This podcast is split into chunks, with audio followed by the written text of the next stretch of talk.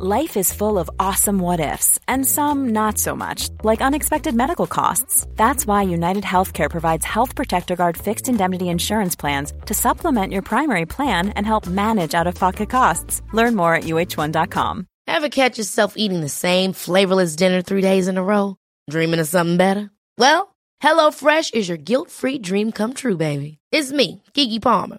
Let's wake up those taste buds with hot, juicy pecan-crusted chicken or garlic butter shrimp scampi. Hello Fresh. Stop dreaming of all the delicious possibilities and dig in at HelloFresh.com. Let's get this dinner party started.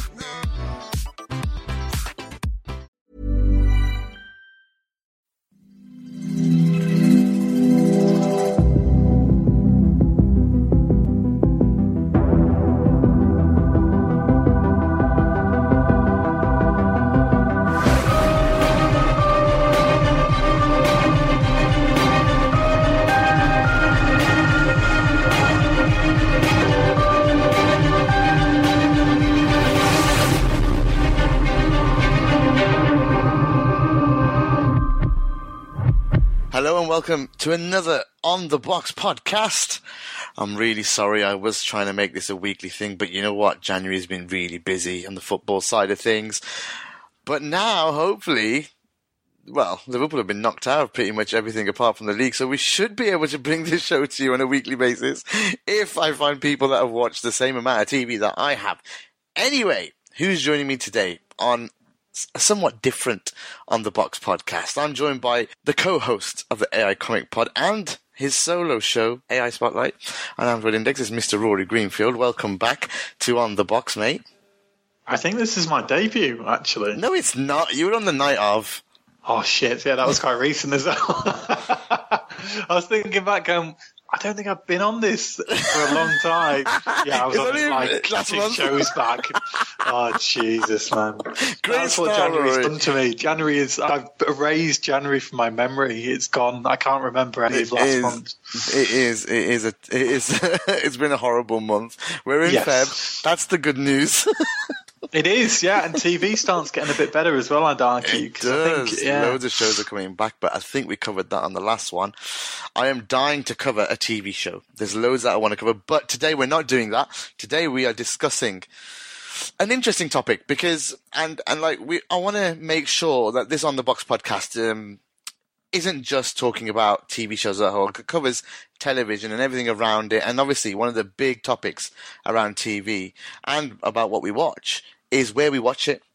And so basically it's about streaming, or it's about Sky or cable television. If in the USA, it's all Sky here, or cable here as well, I suppose, with, Virgin Media and whichever other ones there are out there. But, this is a topic I think that's kind of, our viewing habits have evolved. So Rory, the first one to you, and apologies, I've not warned you about this. When was the last time you watched a TV show on TV? Okay, that's a good question, actually. I'm trying to think of something. That's the thing, which is why it's a good question. It's because I can't remember the last time I watched anything in real time. Westworld, maybe? Actually, well, yeah, Westworld, in the sense that I would watch it after it's come out on demand, but it would still be in relative weekly fashion. Yeah, yeah, because it's a TV. Yeah, it was actually one that was on Sky, right? You know, that it's one of the ones that was on Sky that everybody watched. Anything Sky Atlantic, so Game of Thrones, Westworld. I'd watch Walking Dead's a bit different because it's on Sundays in the States. I'd watch it on the train because I'm quite obsessed. I'd watch it on the train into work the next morning on the Monday. I'd stream it somehow. I'll say legally. But of course, you know, if anyone's listening.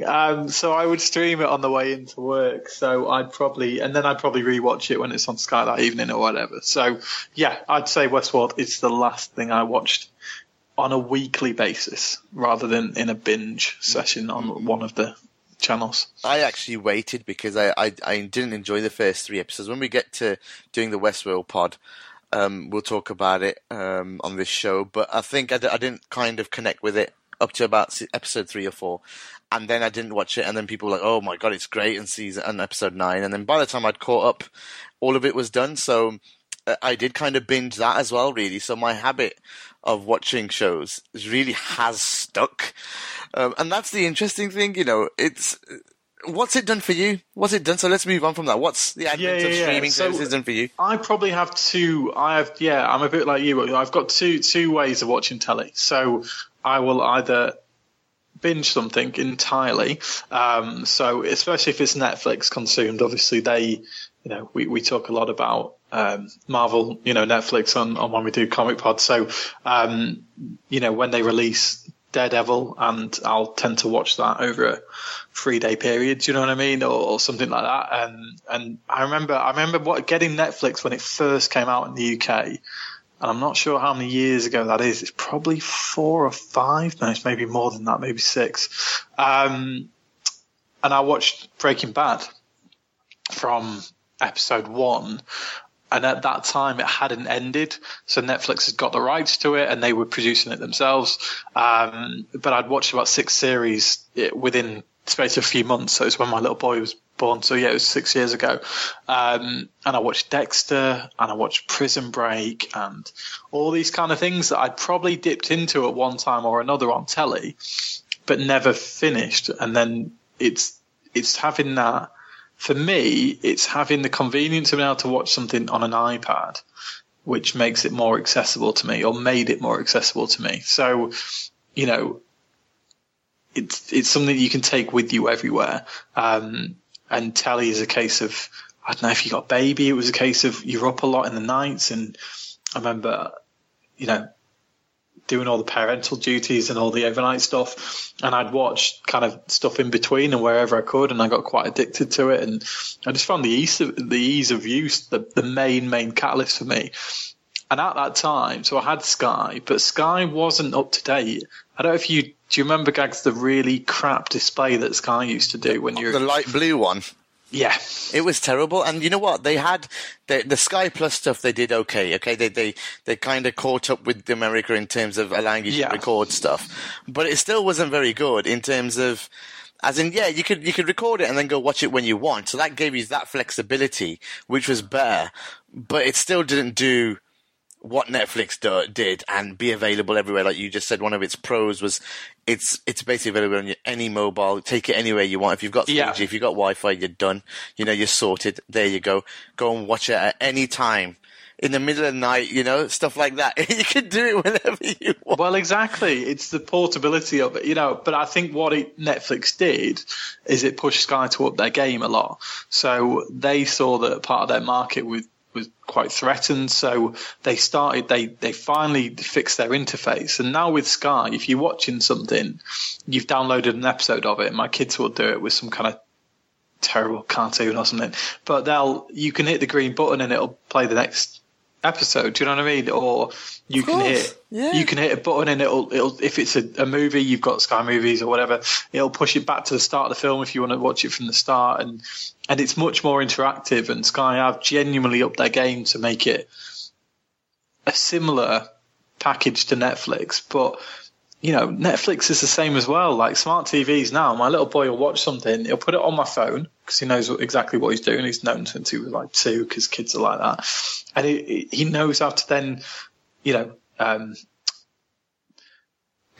zip it to my telly and bring it on the screen, through its smart TV. And it's quite remarkable that you can just stream straight, hit a button, and you can bring it on your telly because it's got the same app. And it's the power of the internet. That's the thing. It is the power of the internet and Netflix. I think Netflix is kind of revolutionary. I think the only thing with Netflix in the UK is that because we've got Sky over here,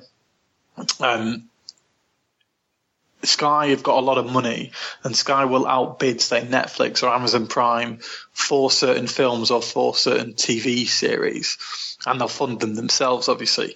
So in Netflix in the States, I think you do get more options and more choice that you wouldn't always get over here because you've got a little bit more competition in and amongst the UK in terms of the money being thrown at it. So I don't think we always get the full Netflix experience.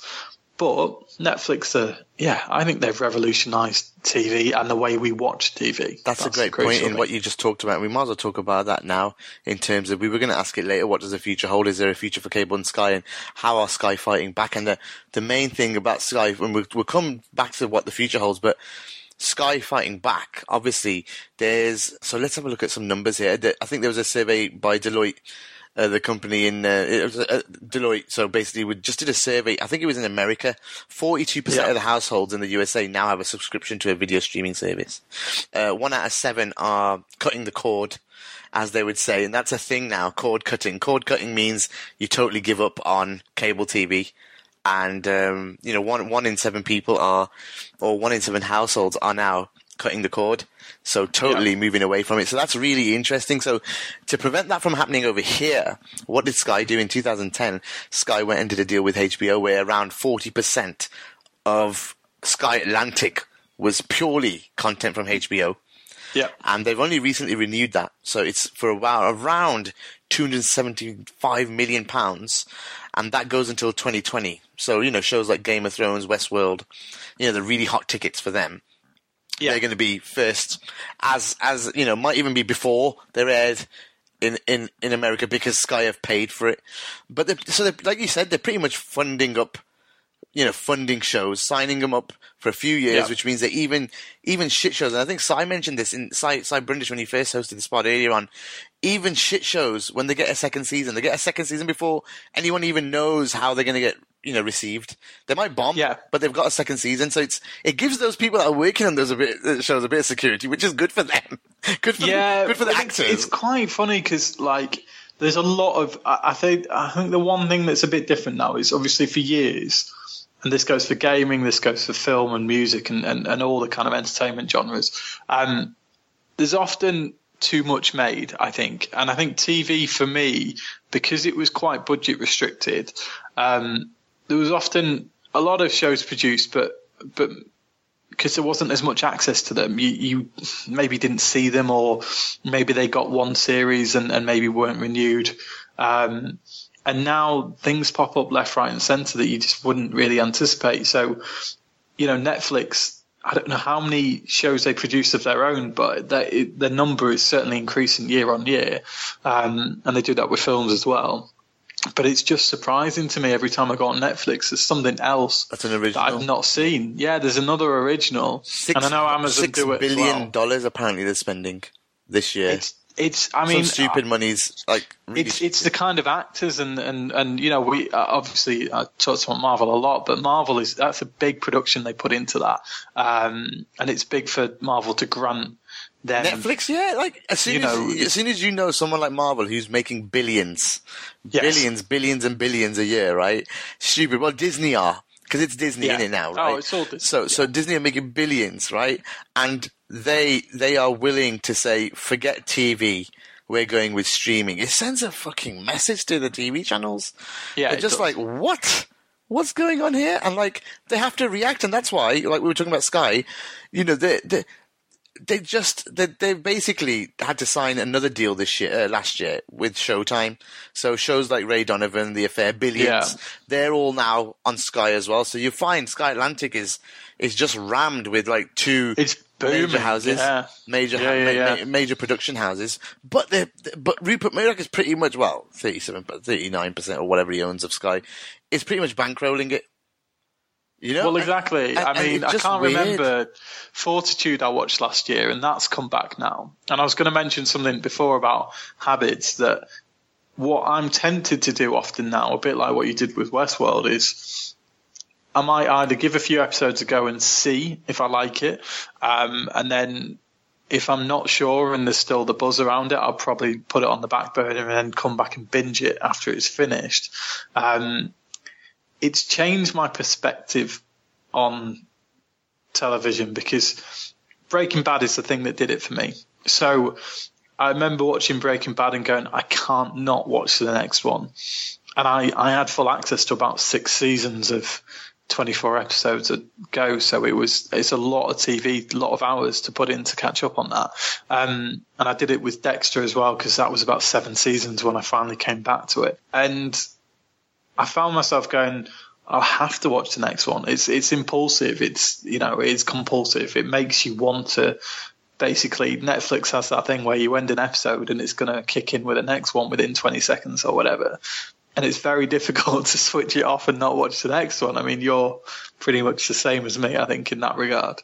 I think, I mean, TV binging, I first did it when I got introduced to, okay, Lost I watched one by one for the whole, you know, the whole of the series, yeah, because I was watching it from day one anyway because of the hype. So I finished. I watched Lost. Yeah, I've never finished Lost actually. I watched Lost on E4 back in the day. Oh, I was watching it on Sky as it, you know, as it. Yeah, I think happening. I watched it on E4 for the first two series. Then it went to Sky, and I was a student at the time. And then I went traveling and never picked it back up. And then all the drama about Lost kind of put me off a little bit. Yeah, but I might. It's not everyone's cup of tea, right? But the first two that really got me into it, and maybe they were before us, I'm not sure. Heroes and Prison Break, and they both had a season out. They both had. Well, Heroes was on BBC Two, I remember, and Prison Break was on Sky. Yes, I'm not going to say how I watched those, but I watched them, right? And, and basically watched them with. Both of those shows, right, is dead funny. They were long. They were really long. Yeah, they are. But I think which one? Heroes, we watched all the guys in the family. So all the ladies went to Switzerland. I took my little one. I only had one then. They went to Switzerland. All the ladies went on a pilgrimage or something like that, right, to some temple. And all the guys had the weekend. So my three nephews, my cousin, my brother-in-law, and my dad and me, right? All of us in one room, in the living room. And we binged Heroes 1 to 22. Nice. Like, on a weekend, imagine we didn't move. Imagine the state of that house. Oh, God. Like, it was a pigsty. Boxes, oh, my God, mate. But what I'm saying is, we got introduced to binge-watching TV at that point. And I don't know when Heroes came out, what the date was, but it was so much fun to watch a 24 or 22-hour or whatever. It's not going to be that long because, obviously, with that, it's 40 minutes, whatever, how many hours it is, movie. It just feels like a really long movie. So, you know, when you come to speaking about the Marvel stuff on Netflix, it's like watching 10 to 12 hours worth of movie, you know, of a Daredevil movie. And you just think there's not even that much content available for Avengers. No. You know? It just makes it, I don't know, it just makes it even more special. If you're a fan, like we are, we're nerds about it, right? And we have no shame in saying that. It's fucking heaven.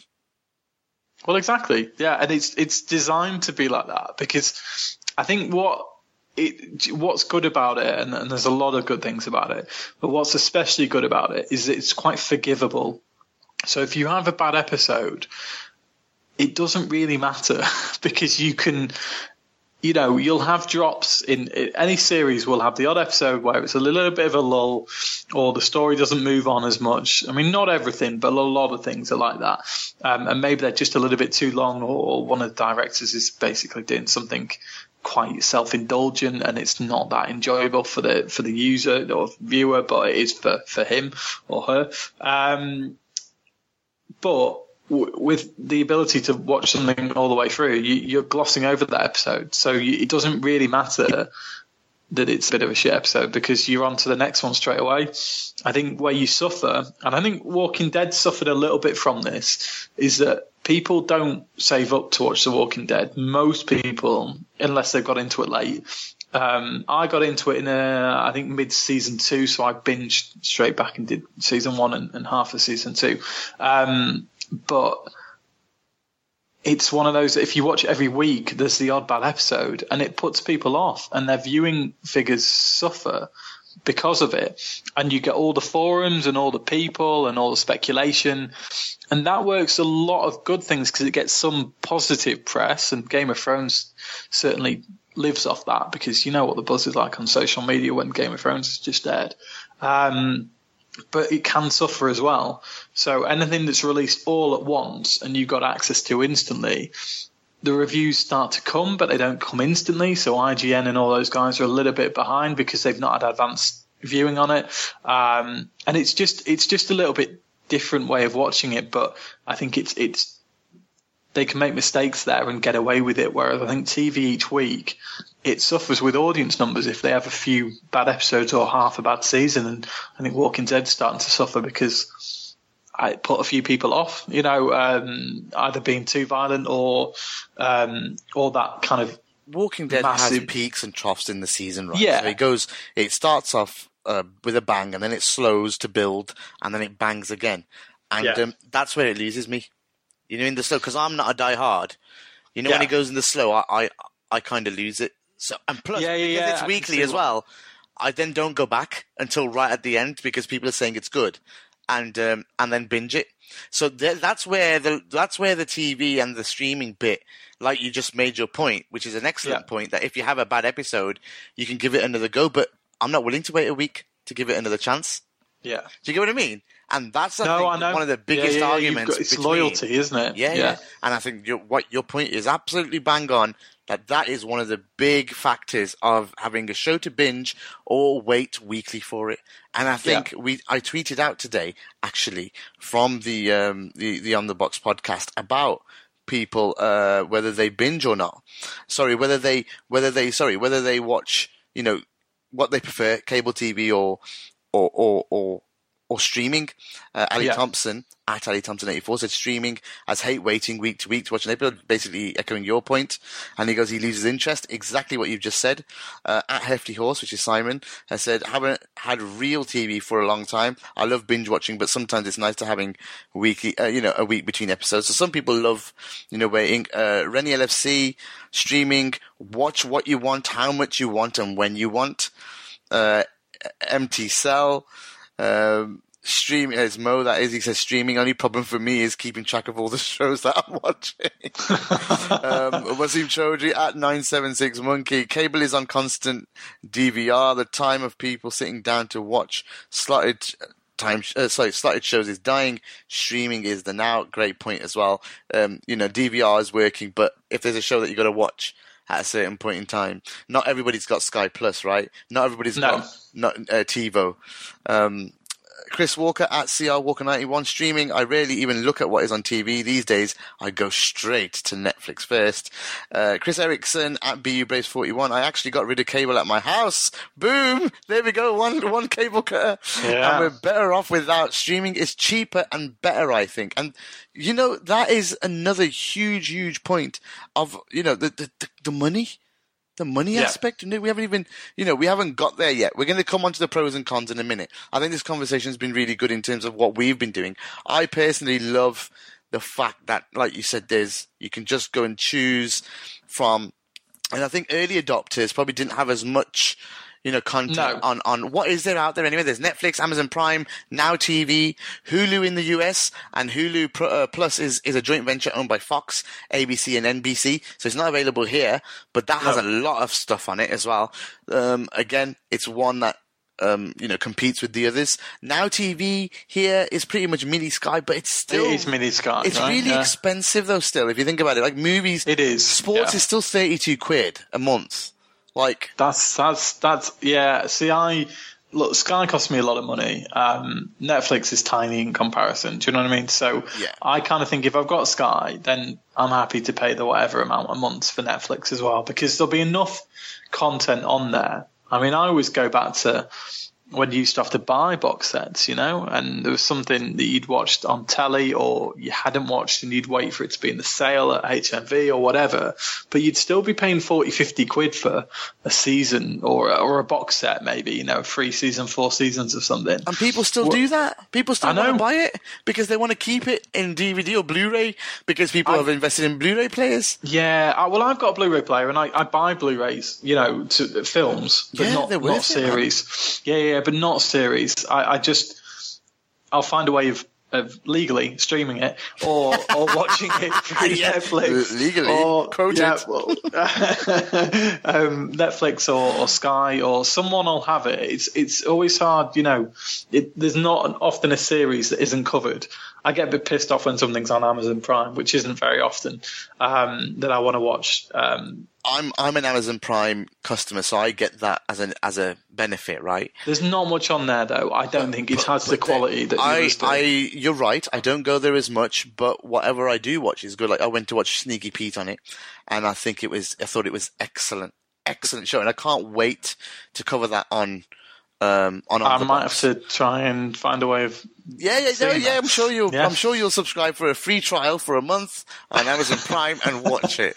I'm sure you will do that. I will. Rory. No, I know there are. I mean, there are things. No, it's a good one. Brian Cranston, you loved, and I'm sorry we're going off topic, but you loved Breaking Bad, and Brian Cranston's produced this, and even directed. Brian Cranston, and he's directed an episode as well, dude.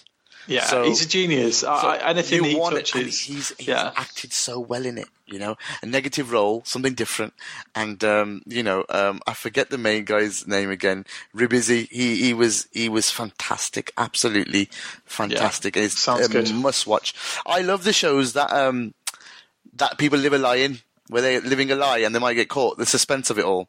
I just love it. I love it when there's twists and turns. It's a bit of a trend in modern cinema, actually, that it's all modern television. It's that kind of, that nervous excitement about things. Yeah. And Power's the same. Power's the same. Yeah. And Power's the same. So I've binged 3 seasons of Power in the last week and a half.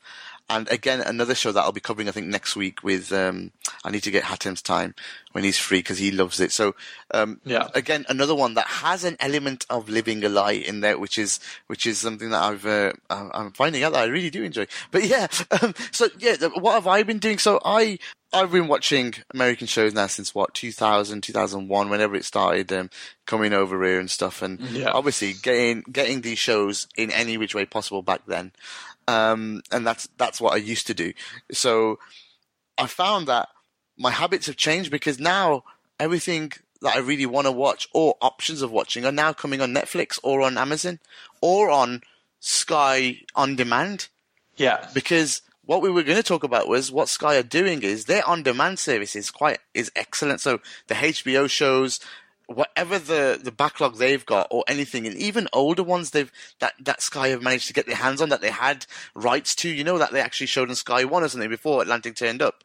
They managed to hold on to those and keep them in the in their library. So that library is quite extensive. So if you have got a good package with Sky, they have upped their game a lot. They have upped their game a lot in terms of what they have and how you can watch it. And they've even started to bring in the Netflix type of moves where they give you the option just to press a green button or a red button to go to the next episode as it's ending, so you can skip all the guff at the end. And it's so what it shows you is that Sky really are scared in this country of Netflix. Amazon too, but I think Netflix is the real one. No, Netflix is the one. Yeah, I think Sky are clever, though. I mean, the one thing people criticize Sky is because it's so expensive. It is. But they do tend to react. They're a bit more reactionary than pioneer or trendsetting. But, this current Sky kind of process and, they're doing apps across all networks, across all devices. And then, and obviously TV and the TV, there are things on there that I've discovered that are only on Sky. Netflix have money, but Netflix are quite coy about how they do things. So they will invest in things themselves. They'll pick up on things that maybe aren't as trendy and try and get them popular again, which is smart. Sky will throw the money at the bigger series because they have money to chuck around. That's what Sky always has done. They basically are the big fish always in the marketplace, and they will just basically try and sink anything around it. So there are some big series on Sky. The Game of Thrones stuff for a period, and I think it's gone from there now. You could watch all 1 to 7 series and just watch them on Sky or on demand, but I think they had a bit of a rights issue over that last year. I didn't pay the money for it, but there's things like The Wire on there. True Detective was Sky Atlantic, which was incredible. That wasn't obviously on Netflix. So, I think Sky still have seriously upped their game, and they go down the superhero route because obviously they're on the US networks, but they kind of push it on Sky One as well and doing back to back over 2 nights now with, The Flash and and Arrow and Supergirl and all that kind of stuff. So, yeah, I think they know how to market well, Sky. And they, if you watch Sky Sports ever, they basically shove it all in your face in the adverts in between, don't they? And that's their way of marketing. Of course, they know that their main thing is sports still, and we're going to get there in a minute. So I just think you said a lot there, but they it's their technology that they, like you said, they can. They're more reactionary, but they've got the money, and I think they have to do that. I think it's better for them to be reactionary rather than try and do something and then fall over, because Sky could just spend a shitload of money on something and it just clonks out, and it's not worth. Well, people forget Netflix have been doing it for a long time in the States as well. I mean, I'm not sure how long they were going before they came to the UK, but it's different now as well. I think social media is the one thing that does. You know, and the workplace still. So I'll go into work and people will be talking about a series they've been watching. Not everyone is as binge orientated as, you know, some people like to sleep. So maybe they don't stay up late watching Rory, telly. I speak to people now at work.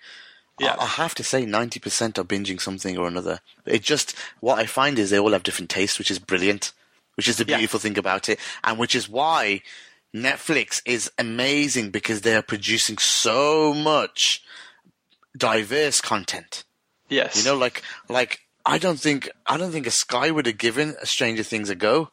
I just don't think they would have. I don't think HBO. I don't think they would. No, you know, it's so off the cuff, like and old. You know, like going back to the 80s and. It's someone using their imagination. I think Sky, to me. Netflix feels like an indie, you know, indie filmmaker compared to, you know, a Hollywood blockbuster, you know. So you're getting your kind of proper popcorn Sky fix. So the big budget things, not necessarily poor on quality, but you know what you're getting a little bit with them. Whereas Netflix, you're probably finding things that you wouldn't expect and things that. You know, that recommendation of you might like this because you watched this, things like that, or, you know, talking to your friends at work or social media saying, oh, well, if you watch this, I think you really like this. And you can just go to Netflix and watch one episode. And I think it's the whole – I mean, I watch a lot of telly on my iPad. I said this before, but it does make a lot of difference to me. The Sky app it's not as good as Netflix. And – it's not as interactive, and finding things is harder. So you can search an actor's name on Netflix and you'll find things, or you can search for something you think might be on Netflix, a film or TV series, and it won't have it because it's on Amazon or Sky, but it'll often say, yeah, what about this? And you go, okay, fine, I'll click on that. It's the app and the technology is what sets Netflix apart from Sky, because it just feels more interactive. I think it feels more personable. That's the way Amazon as a company, which I don't think they do well on the, you know, the Amazon Prime element, but they do when they're selling you stuff, is how, you know, they take your information like Facebook and they market cleverly to you. I think Netflix has got that, whereas Sky just goes for the double barrel approach. You know, here's all the stuff, just find it yourself and enjoy it. Yeah, and we don't care how you get there. It's a bit different. Yeah, they're trying to go mobile, but it's not working as well as obviously Netflix would, who have it nailed, and searching and how they show their shows is much easier on the Sky remote. It's fine. The on-demand searching is great, no problem, really easy. But like you said, on the apps, it might be a little bit different, whereas Netflix is the same pretty much on all. And the app is clunky on Sky. It's not. It's a bit awkward. I don't even use it anymore. Well, and the sound quality out, the bastard. The sound quality is pretty shit as well. Like any kind of explosions or anything, loud noises don't feed well at all into it. And it's always been a problem. I remember if you ever watch football on it, if you have to, it's the same thing. It's quite tinny. And I know it sounds a little bit, but if you're someone, and this is good to reference, but John Buskell did a great pod with Shree, the Global Pod, about podcasting. And John made some incredible points, but a lot of what he talked about with was the quality of it, and the fact you wear headphones a lot, and it's you in your own environment on a train or in your bedroom, you know, all that kind of stuff. And headphones are vital. And if I'm watching something and the sound quality is shit, it puts me off. Do you know what I mean? I'm almost be tempted to go and find another way to watch it so it's a better quality. And I think that's key with anything. You know, if it's a bit shit, it'll turn you off because you won't pay attention and you'll just kind of lose interest, and you probably won't go on to the next episode even if it was good, because there's frustrations there. So Netflix they came in with their game ready and set, and I think they're only getting better and better because of what they're investing in. So they're hard to knock off their perch, I would say, in that kind of world. Okay, so basically you've mentioned a couple already. So Game of Thrones, and I don't think you really like Westworld that much, did you? So no, I did. I did. Yeah, so those I was two, like a couple you. Of the... I first three not so much, but I grew into it. What were you? So are those kind of your faves that have been on TV? So that you're watching Sky? True Detective, going back some, was a Sky thing that I loved. Let me have a think if there's anything else. I'm not even going to ask you the Netflix ones because I know them all. Yeah, well, exactly. All Marvel. Stranger Things. Not all Marvel, no. I mean, I love Making a Murderer. What I mean is you liked all the Marvel ones as well.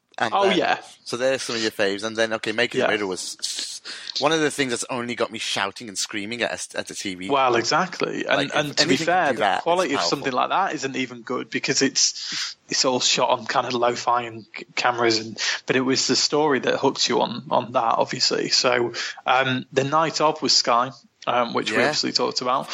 That was one of the best things produced. That was Sky Atlantic, HBO last year.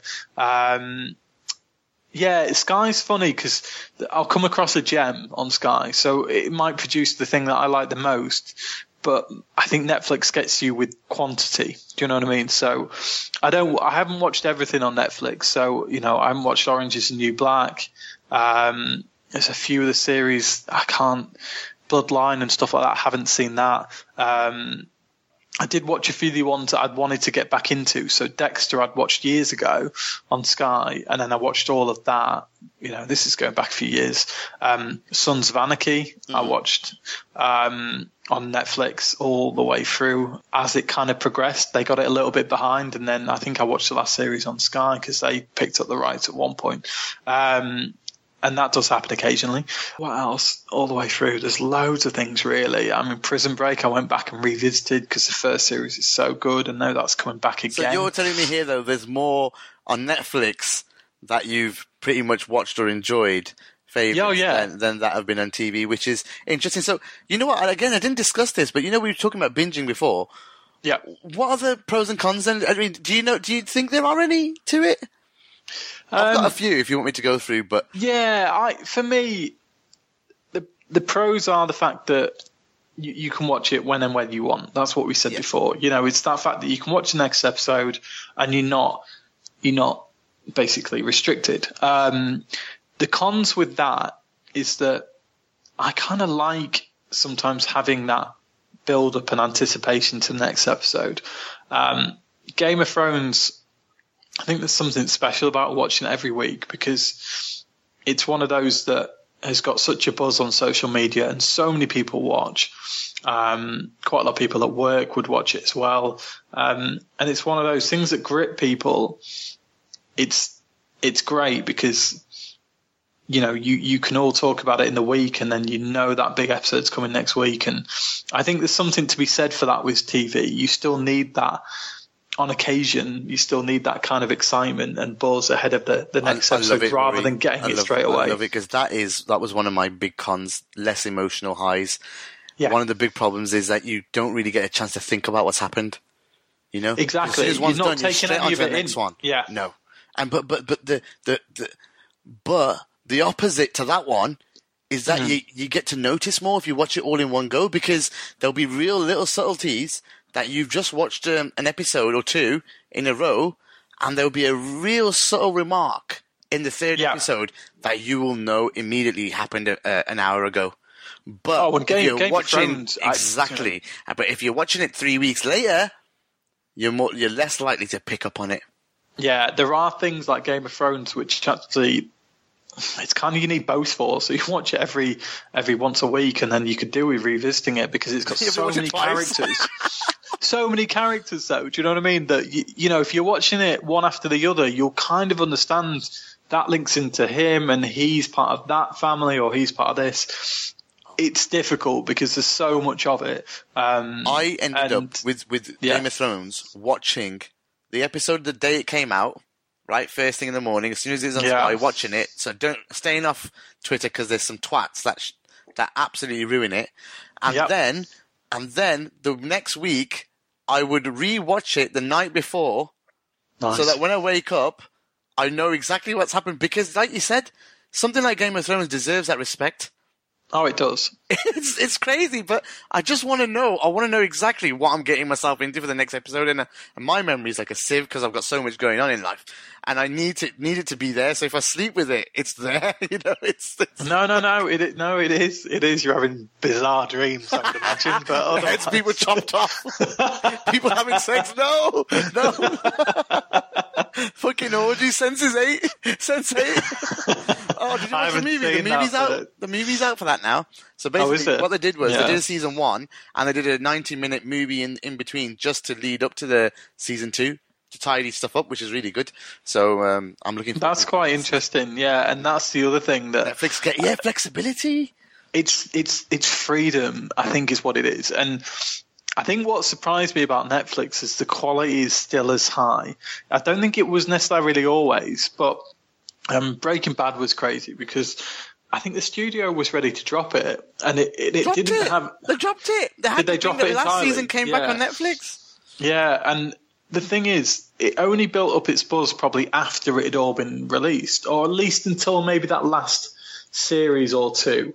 Because I think I watched it caught up right until that last series when it was on Netflix, and then watched it. I think it was week on week, or it was released. You won't believe what happened with me.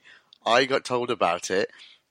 Just when the last season started, and when I finished season 4, I think the last season was 5. I think I'm not sure if it was 5 or 6, but I think 6. But whatever it was, I got to the penultimate episode the night that the finale was aired. Wow! Nice. So then the next day, I basically watched the next one. I was just like, wow! I was on speed just for I was like basically up to date only on the last episode. I mean, it's just unbelievable. But yeah, I loved it. I thought it was a great show. And obviously they're doing a spin-off with, Better Call Saul. Better Call Saul, which I'm really enjoying. Which I haven't watched actually because I watched a couple and It's slow. It is slow. Yeah, that's the thing. But it's a taste, man. Yeah, Netflix is... Netflix has got that kind of freedom to go, you know, like they're talking about prequels for Game of Thrones, obviously, because Game of Thrones is likely to come to an end, I think, next series, not this one that's coming out this year, next Indeed, one. Yep, but 2 more left, yeah. So they'll probably do a prequel, but that takes a long time to produce, you know, and people will be patient with Game of Thrones and Walking Dead and whatever else because they love it enough, and it's such a, you know, big, you know, Game of Thrones is a movie. Budget, it's a movie sets, it's huge scale, nothing else like it. You know, you're never going to get that on Netflix. Well, you might in the future, but you're not for a long time. But it doesn't dampen any of the production value on Netflix. You're still getting extremely high quality actors. You're getting actors that probably are, you know, able to get something off the ground that they've wanted to work on before. I mean, Deadpool's the kind of movie version of this, but that's a little bit different how it came to pass. But there's a lot of films and TV similar to this. There's a lot of films and TV that you might have had a pilot of something.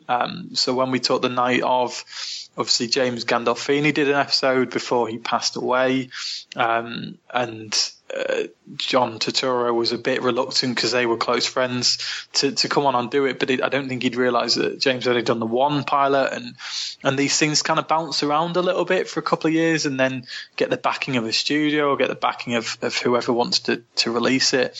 There's so many scripts that have been around for 10 years and then get made into films. It's just about getting the right people on board, and TV will be the same to that, you know, you'll have more people who've got more ideas and more innovation that are able to produce things because, you know, Netflix are going to take on something they might see as a minor risk in their grand scheme of things. Whereas for Sky, they only want to bankroll the big things. You know, they only want to bankroll what they think is going to hit hard and sell well and get the audiences. So, yeah, it's. I think Netflix see the bigger picture better.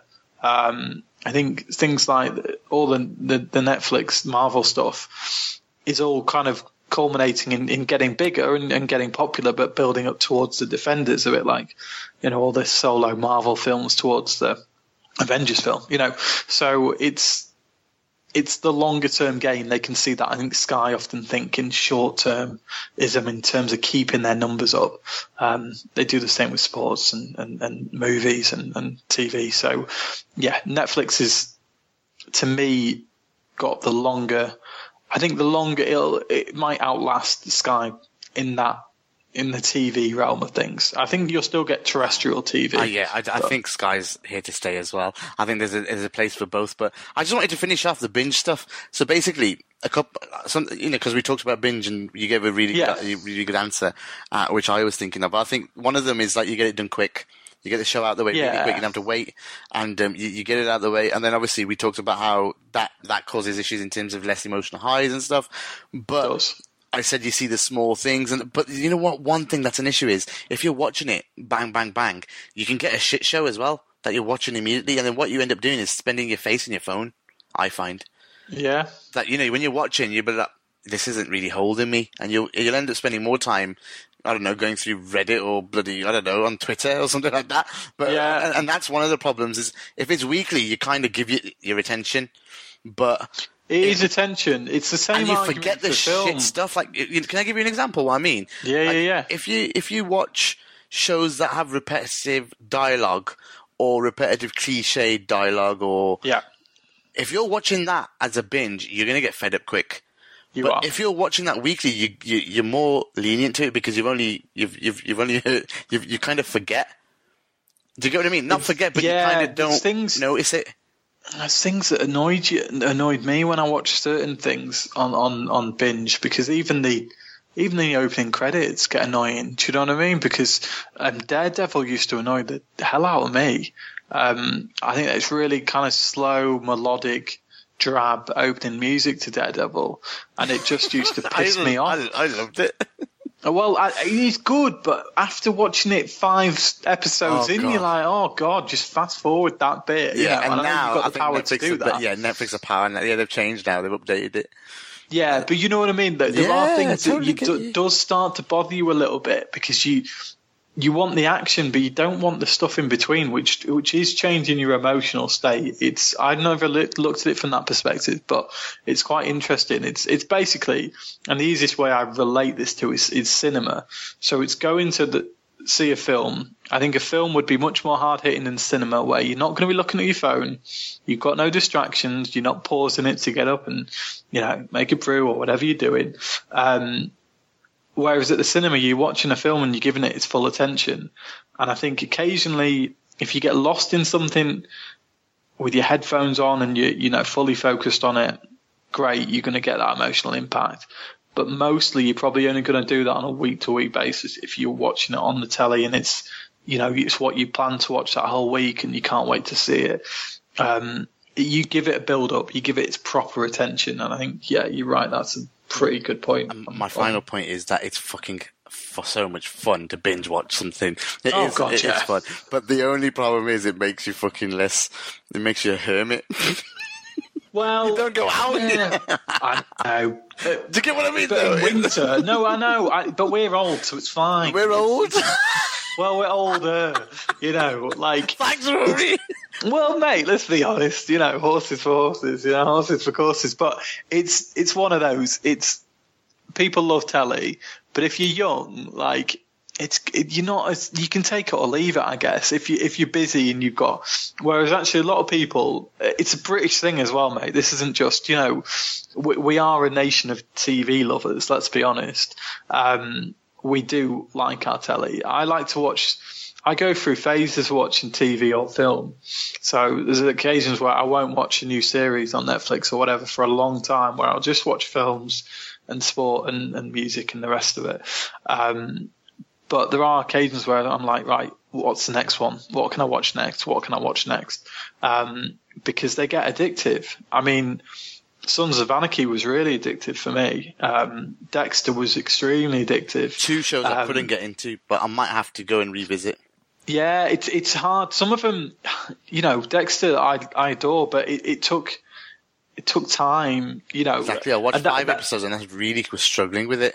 Yeah, and that's the thing with a lot of these things. You need the hooker, don't you? You need the thing that will just draw you in and go, shit, yeah, I really like that episode. Sons of Anarchy, 2 episodes, and I couldn't go further. Yeah, and I loved it. Ron Perlman's in it, and I think Ron Perlman's a great actor, and he's really good. And I like the concept of that, but you build into hype of things as well. So I watched Making a Murderer quite a bit later than everyone else, even after the podcast I know the guys did on the Box at the time. God, it's so hard to get into episode 1 because you just look at these hillbillies and they put you off. Yeah, I was just like, I'm not watching this. Yeah, it's just like, what the hell is this thing? You know? No, but it turns into something so amazing. Well, everyone's talking about it at work, and you're like, I've got to watch this now, and everyone's talking about it. And they're right, aren't they? Yeah, and I mean, me and Stu on Comic Pod often talk about, you know, IGN and IMDb and all the ones that do reactionary articles to stuff. So you get the Flash coming out, and then the next morning, because it's been on in the States, you get all the people talking about it, and this happened and that happened, and it's kind of like you can't not watch it to see what happened because it's everywhere, it's in your face, you know. But at the same instance, sometimes that pushes me away from things. Not even so you'll read a negative review and you go, actually, yeah, I trust that guy's opinion. I'm maybe going to steer clear of that. Or you'll just get so many people telling you have to watch something, which is what I do to Stu all the time. And he neglects to do it all the time, even though he expects me to watch all the things. It's because you feel like you're being forced into watching something because everyone else is. And you actually want to go on Netflix and find something no one else has seen, which – they will have seen, but exactly. You know, all the friends. The OA, seen, go and watch the OA, Rory. Yeah, well, exactly. I'm going to check that out because again, another one. I don't think Sky would pick up. I just don't think. Yeah, I mean, Stranger Things is probably the finest example. It's the thing I enjoyed most last year. Yeah, and you're right. There's no way Sky would have produced that. No, it's not trendy. Mm-mm. You know, It's not edgy. It's not got any star names in it. It's all full of nostalgia. I mean, my favourite thing that's happened so far this year is seeing Winona Ryder at the awards ceremony. I don't know if you've seen that recently. That they picked up an award for something the other day. I'll send you the link later. They won an award, Stranger Things, quite a prestigious one at the I can't remember which award show, but it was this weekend. And she's basically off her face. Oh, God, typical Winona Ryder. Yeah, 2-minute award ceremony. And she is – someone put it online and said, I've never seen someone go through this many emotions in 2 minutes before. And I'll link you it later, but it's hilarious. But, you know, they pick up actors and they pick up stories that I don't think Sky would even bother with. And Stranger Things I watched quickly. So I think I watched it before you did, which is very rare. Because I knew a bit of it was coming out and there was a bit of hype, and I was like, all right, I'll watch the first one. And the first couple of episodes were quite slow, and then I really got hooked to it, and I watched it within a few days.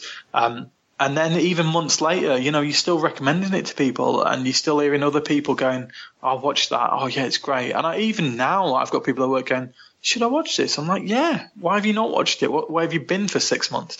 You know, it's that power of word of mouth and access, because it's so cheap, Netflix, in comparison to Sky, that I think people still watch these shows through buzz and word of mouth. And that's one of the most powerful marketing tools you can get, you know. That's a brilliant segue, because we've done nearly 50 odd minutes here. And that's a great segue into the pros and cons of streaming and cable, and I think we've covered the majority of these already at our discussion, but I prepared some of these. So what I'm going to do is I'm going to go reel through them, and any that we didn't talk about, we can have a mention of, or we can cover after I've gone through them, if that's all right, Rory, yeah? Yeah. So go for it, man. Benefit of streaming, we've talked about these, greater flexibility. Sign up in terms of paying, cancel whenever you want. You're not bound, yeah? It's pretty cheap in comparison to cable companies, and if you're really hard up and you can't, it's Brexit at the end of the day. Why have you? You'd rather be with something that you can cancel at any point, yeah, rather than be with Sky, who are charging you fucking paying out your ass for it, and you don't even watch all of it, and that's the truth, right? Yeah, that's the truth. And then different ways to watch shows, like we've talked about. You can binge them. You can avoid all spoilers. You can do whatever you want. Most of the shows are released in full, so binge at your heart's content. We've even talked about binging on these shows. Crazy. You can pause where you are, watch it later. I think Sky have got that now as well, obviously, with the on-demand service and the thingy. You can access it from your mobile phone, laptop, desktop, smart TV, like Rory said, pretty much anywhere with an internet connection, which is so powerful. Netflix and Amazon Prime are on every smart TV now, and if you've got a login, you're connected. The issues of internet streaming. No internet means no viewing. Any kind of outage of power, internet connection issues means you're fucked. I think the power stuff goes with Sky, to be honest, as well. Need to have good internet speeds too, else you won't get the HD experience. Forget HD experience though, you won't even get a clear picture at all. You'll get buffering for 10 minutes. Luckily, though, internet speeds are good in majority of the countries. But if you're in a country where you're charged for how much you use, I think South Africa, you have like packages for how much. If you've got Netflix there, you're going to be really paying through, and you love TV, you're paying through your arse, so that's a real negative. Kay must struggle when he rewatches that hallway scene in Daredevil every night. Every night. And then you're also limited to a certain amount of movies and TV. There's whatever they've got. They don't have license for everything.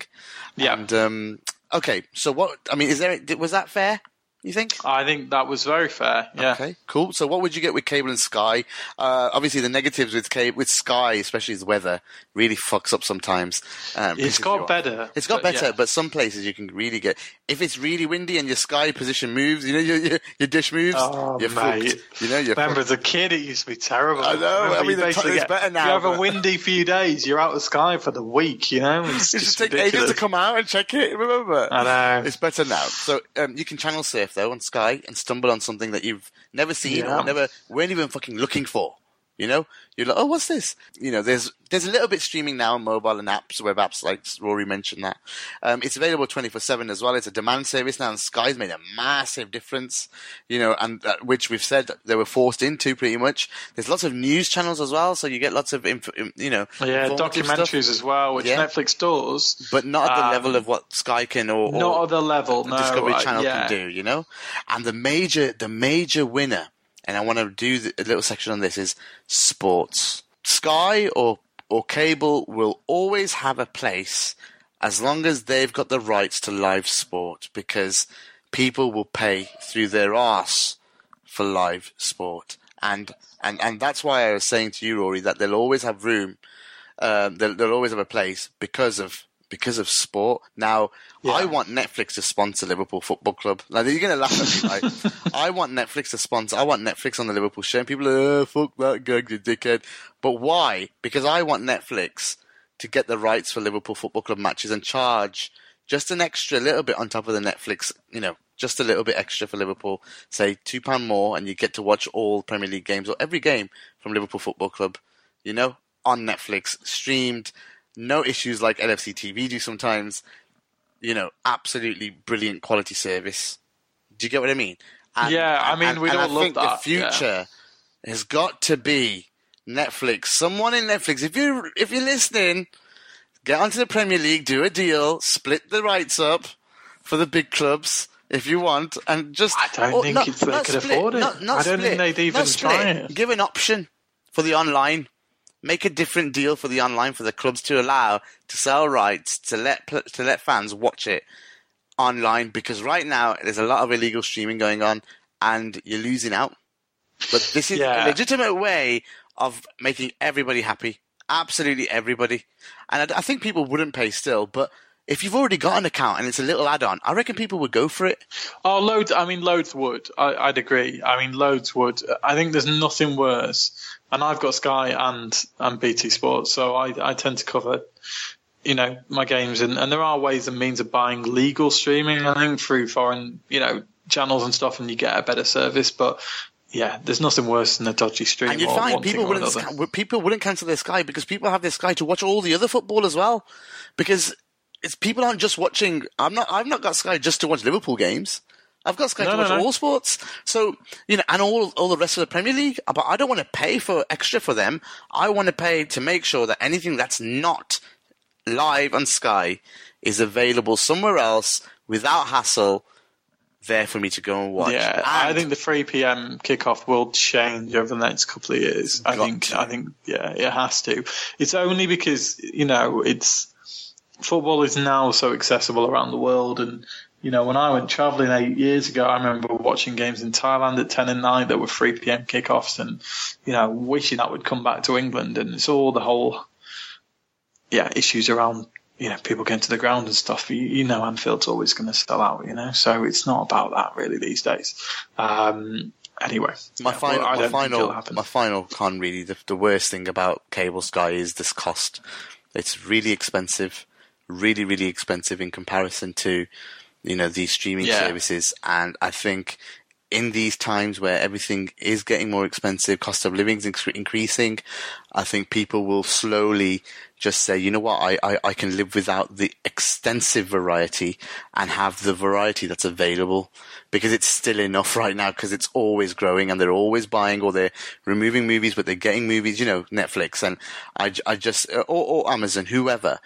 And I just think maybe people even go to Now TV instead and say, I don't want to pay 60, 70 quid. I'll just go for the £31.99, please, and have Sky. You know, I'll just have the sports, you know, something like that.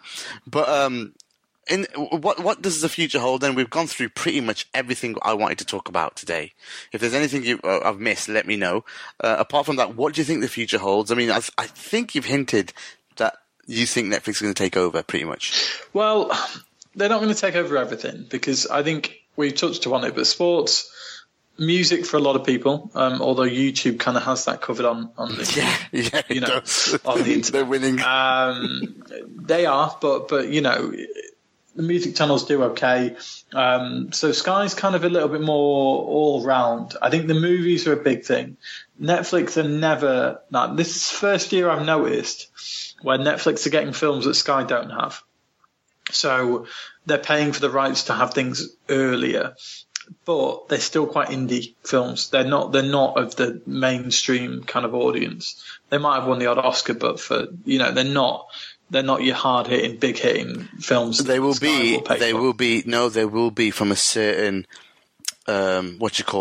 production house. I think Sky have deals with big production houses. So there's no chance of Netflix getting anything from them. No, which is a big shame. The Disney link is big, so all the superhero kind of films, you know, Warner Brothers and Disney, and then all the Disney Pixar releases are all on Sky, obviously. Yeah. And they make a big thing of it. I mean, look at the December movie list; it was insane. So they had, you know, Jungle Book, Zootropolis or Zootopia if you're in the States. Yeah. I think Kung Fu Panda 3, you know, Civil War, Batman vs Superman, Deadpool, like all within about a week, you know, and Sky can afford to do that. You're never going to get those films at that, you know, recent release from the cinema at, you know, on Netflix. So that's why a lot of people will buy Blu-rays and or watch them on Sky, you know, a few months later. So, yeah, I think Netflix will always have a more an art house approach to things, more independent. But then they will produce things of a higher quality, and they'll produce their own things. You know, Paul Rudd was in a film that Fundamentals of Caring, which you know Netflix produced, and that was quite a big cast and quite new, still quite indie. But you know, Paul Rudd's a big actor, and they are getting things with big actors in them on Netflix, and doing quite smart deals and bringing things that you wouldn't always see on Sky. So I think, like you said, I think they're both going to have a place, but I think Sky's going to have to keep up with Netflix. And I think Netflix is going to still have to invest in certain intelligently to keep its audience. And I think their figures suffered a little bit at times last year. And I think things like Making a Murderer 2 is coming out and had to come out to keep their, you know, keep their figures and ratings up. And they're going to have to be innovative to keep people interested, because what people might do is jump subscriptions. That they might cancel Netflix for a bit and go onto Amazon and then maybe come back. And what Netflix want is to keep its subscriber base, because that's ultimately what makes its money, you know. I totally agree. I think it's a nice summary there as well. I think it's. I think that, like you said earlier, there's going to be room for both going forward. I think as soon as Netflix move into sport, that's when live streaming in sport. I think that's when Sky really need to shit themselves. I think Sky are already running scared from BT to do with the football, so you can see how and why they're throwing money at certain things.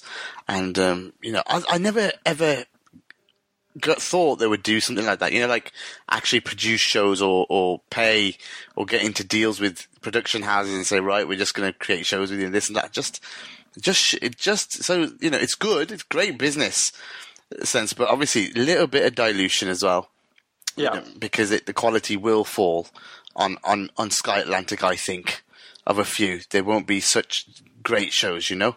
No, and whereas I think Netflix pilot, vet it, make sure it's good or has a story behind it, you know, or whatever, and then go for it.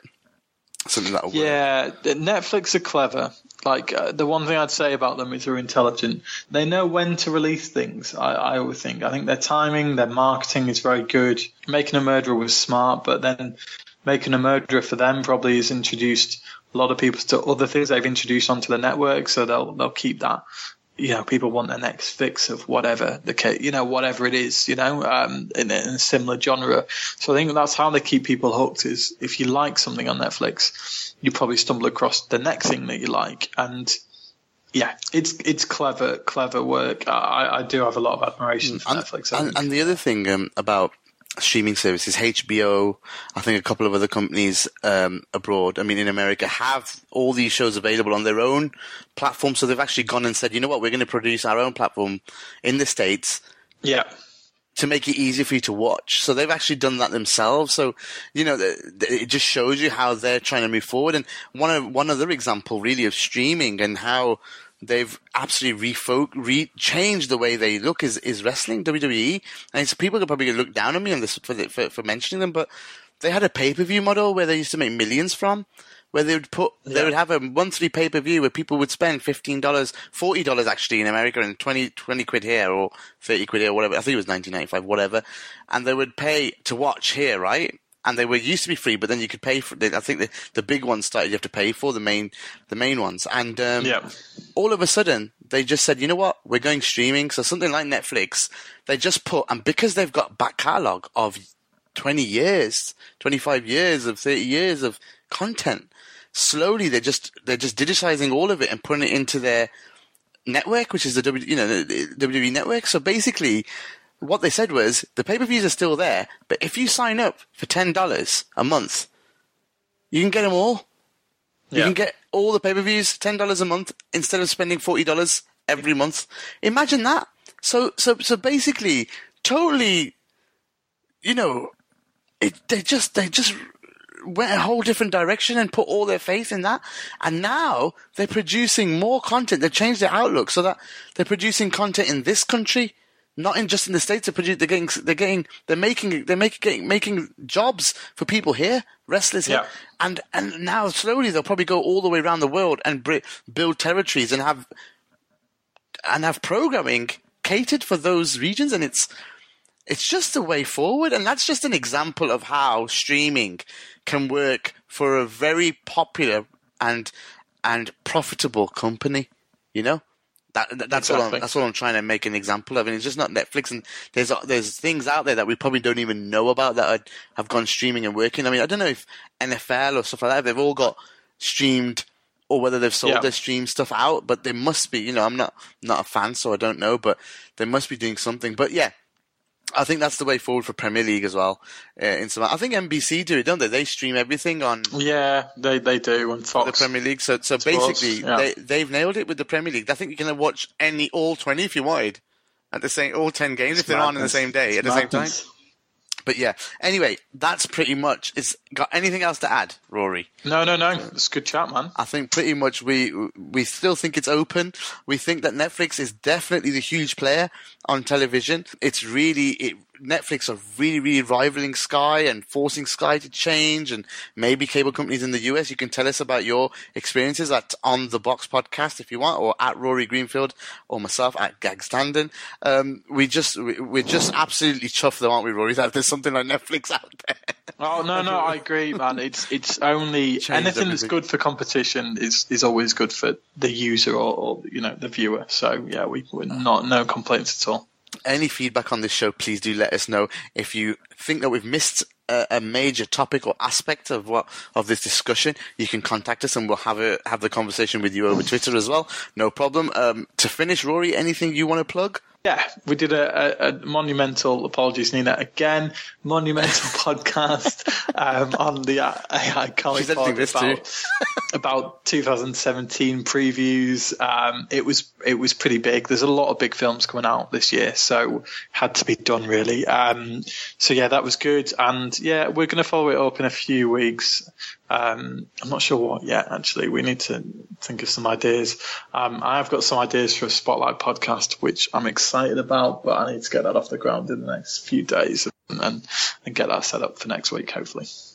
Superb, and basically just go and listen to everything that's on the channel. There's lots of stuff on the AI channel side, so go check that out. Listen to the non-footballing stuff. We really do appreciate definitely. It. The people are working hard on that side of things, and they don't get, obviously, the amount of listens the football stuff gets, but they're still getting good stuff. But we'd always love it to expand and grow and get feedback. And that's one of the things that we crave, really, is your feedback on the AI channel stuff, because a lot of people are listening but not interacting. And that might be because you have your feed set up and all that and not interacting on Twitter with us. But if you could come and leave some feedback or just talk to us about what we could improve on, even that's fine. Honestly, we won't mind at all. And yes, that was the On the Box podcast. We will be back next time, maybe discussing Power on the Box.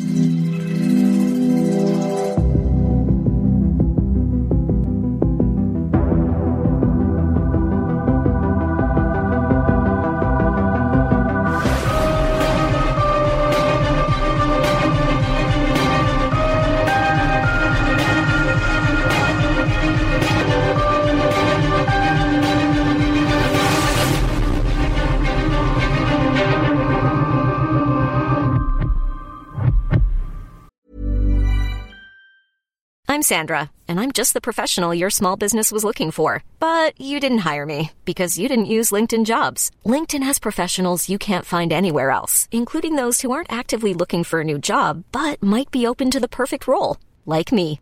In a given month, over 70% of LinkedIn users don't visit other leading job sites. So if you're not looking on LinkedIn, you'll miss out on great candidates like Sandra. Start hiring professionals like a professional. Post your free job on linkedin.com/achieve today.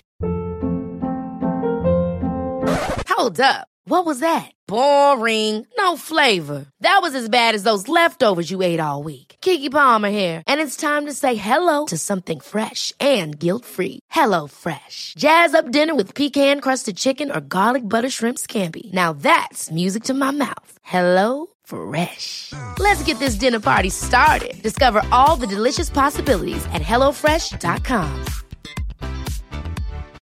Millions of people have lost weight with personalized plans from Noom. Like Evan, who can't stand salads and still lost 50 pounds. Salads generally for most people are the easy button, right? For me, that wasn't an option. I never really was a salad guy. That's just not who I am. But Noom worked for me. Get your personalized plan today at Noom.com. Real Noom user compensated to provide their story. In 4 weeks, the typical Noom user can expect to lose 1 to 2 pounds per week. Individual results may vary.